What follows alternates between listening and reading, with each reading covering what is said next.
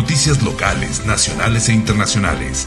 Moda, tecnología, salud, travel y entretenimiento a tu alcance de manera digital.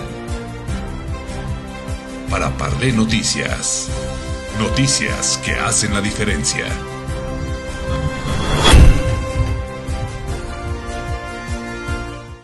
¿Qué tal amigos de Para Parlé Noticias? Es un gusto saludarles. Hoy lunes, lunes de podcast y bueno, lunes de mucha información también.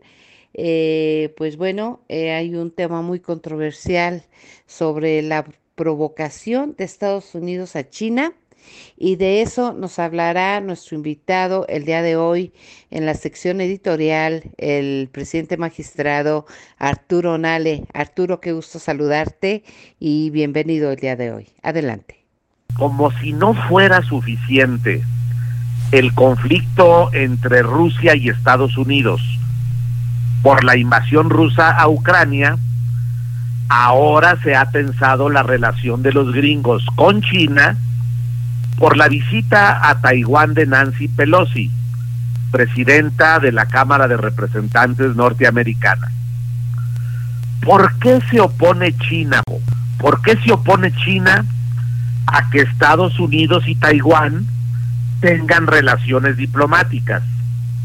Durante siglos, China estuvo gobernada por diferentes dinastías. Sin embargo, durante el siglo pasado, su ejército fue derrotado en diversas guerras contra países extranjeros. El descontento y la miseria provocaron una revuelta popular, el último emperador abdicó y fue así como en 1911 inició la, la República China. La llegada del nuevo régimen provocó un periodo de inestabilidad política, porque dos partidos se disputaban el poder, el Partido Comunista Chino y el Partido Anticomunista Kuomintang. El enfrentamiento terminó en una guerra civil que provocó la muerte de millones de personas hasta que en 1949 el Partido Comunista Chino, bajo el liderazgo de Mao Zedong, venció al Kuomintang. Tras la derrota, Paco, el gobierno del Kuomintang se exilió en las islas de Taiwán, ubicadas a escasos 180 kilómetros de China. Dos millones de personas principalmente políticos, soldados, intelectuales y empresarios, fueron evacuados de China a Taiwán. Los exiliados en Taiwán proclamaron la República de China en ese territorio, argumentando ser el gobierno legítimo, mientras que China se fundó la República Popular bajo el mandato de Mao Zedong.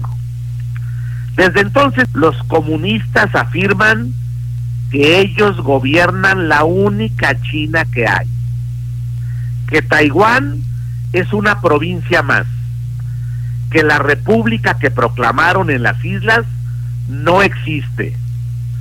Y como China es hoy una gran potencia, ha usado su fuerza para imponer al mundo la idea de que Taiwán es solo una provincia rebelde y no un estado independiente. Hasta 1979, Estados Unidos consideraba que Taiwán era el país que verdaderamente representaba al régimen chino. Hasta le ofreció ayuda militar para evitar que la República Popular China los invadiera. Sin embargo, con los años la Casa Blanca determinó que le beneficiaba más una política ambigua.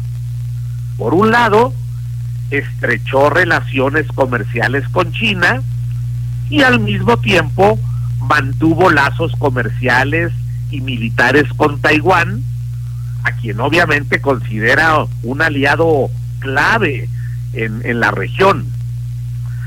Así las cosas, ¿por qué la provocación de los estadounidenses a China con la visita de Nancy Pelosi a Taiwán? Pues mira, y con esto concluyo. Le he dado muchas vueltas al tema buscando una razón lógica, este, coherente.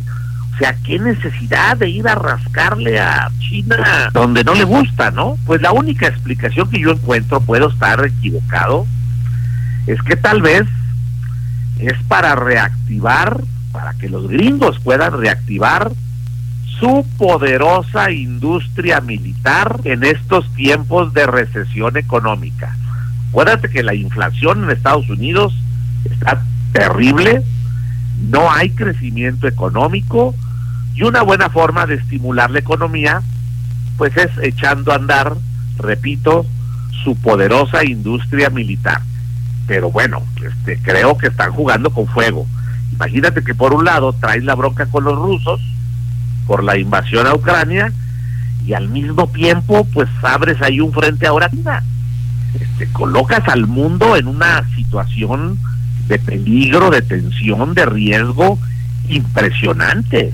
Sí, las, las tres principales potencias del mundo, Rusia por un lado, China por el otro y Estados Unidos, pues este picándole a uno por un lado y picándole al otro por el otro. O sea, es una situación muy delicada a nivel mundial que pone en riesgo este, la paz y, es una situación en la que debemos estar muy, muy, muy atentos. Las consecuencias económicas de la invasión rusa a Ucrania, todo el, el, incremento brutal en los precios del petróleo y por lo tanto de las gasolinas, es por la invasión rusa a, Ucrania.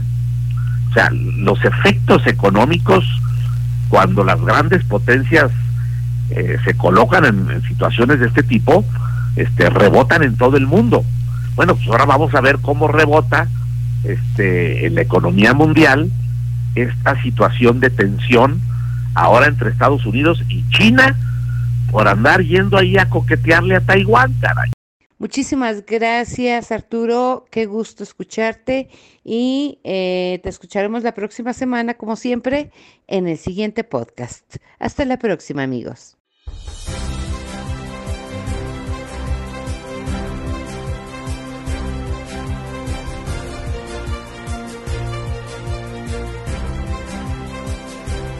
Noticias locales, nacionales e internacionales. Moda, tecnología, salud, travel y entretenimiento a tu alcance de manera digital. Para Parlé Noticias. Noticias que hacen la diferencia.